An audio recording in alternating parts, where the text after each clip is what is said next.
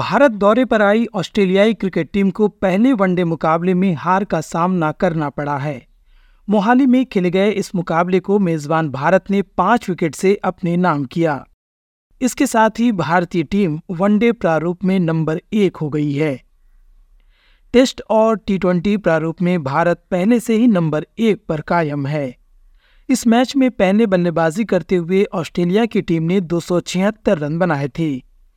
मोहम्मद शमी ने शानदार गेंदबाजी करते हुए ऑस्ट्रेलियाई स्कोर को आगे बढ़ने से रोके रखा।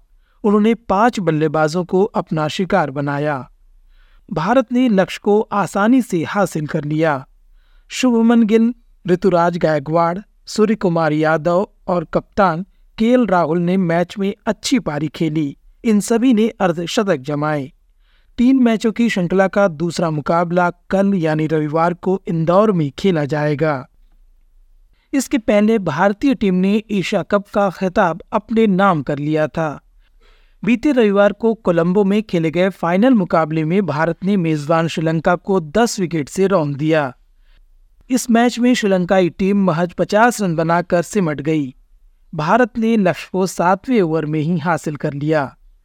आठवीं बार एशिया कप जीतने के बाद टीम के कप्तान रोहित शर्मा ने कहा gives us a lot of confidence uh, to come come here and win a tournament like this. प्रतियोगिता में साथी खिलाड़ियों के प्रदर्शन की सराहना करते हुए रोहित शर्मा कहते हैं Throughout the tournament, I thought a lot of the guys, you know, stood up in that pressure situation. So we can take, you know, those positives uh, moving forward. Like we know now, uh, not now. I mean, I knew it before, but that the guys can stand up under pressure and you know perform the job for the team. Pakistan ने भारत में होने वाले ODI विश्व cup cricket प्रतियोगिता के लिए अपनी team की घोषणा कर दी है। चोट की वजह से तेज गेंदबाज नसीम शाह टीम का हिस्सा नहीं होंगे। उनकी जगह हसन अली को मौका दिया गया है। मुख्य चयनकर्ता इंजमाम उल हक ने चुनी गई टीम को लेकर कहा। वर्ल्ड कप की जो सी टीम है ना, वो ये नहीं है कि मैं आज अनाउंस कर रहा हूँ तो आज बनी हुई है।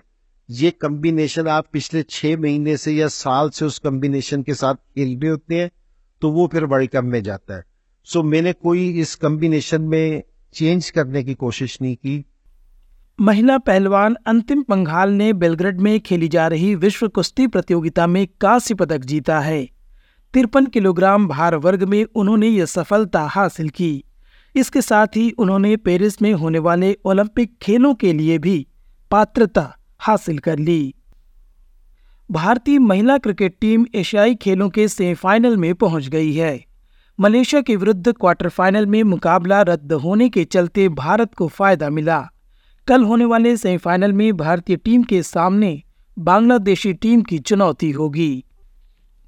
वैसे तो एशियाई खेलों का औपचारिक आगाज़ आज चीन के हांगझोउ शहर में होना है, लेकिन कुछ मुकाबले पहले से ही खेले जा रहे हैं।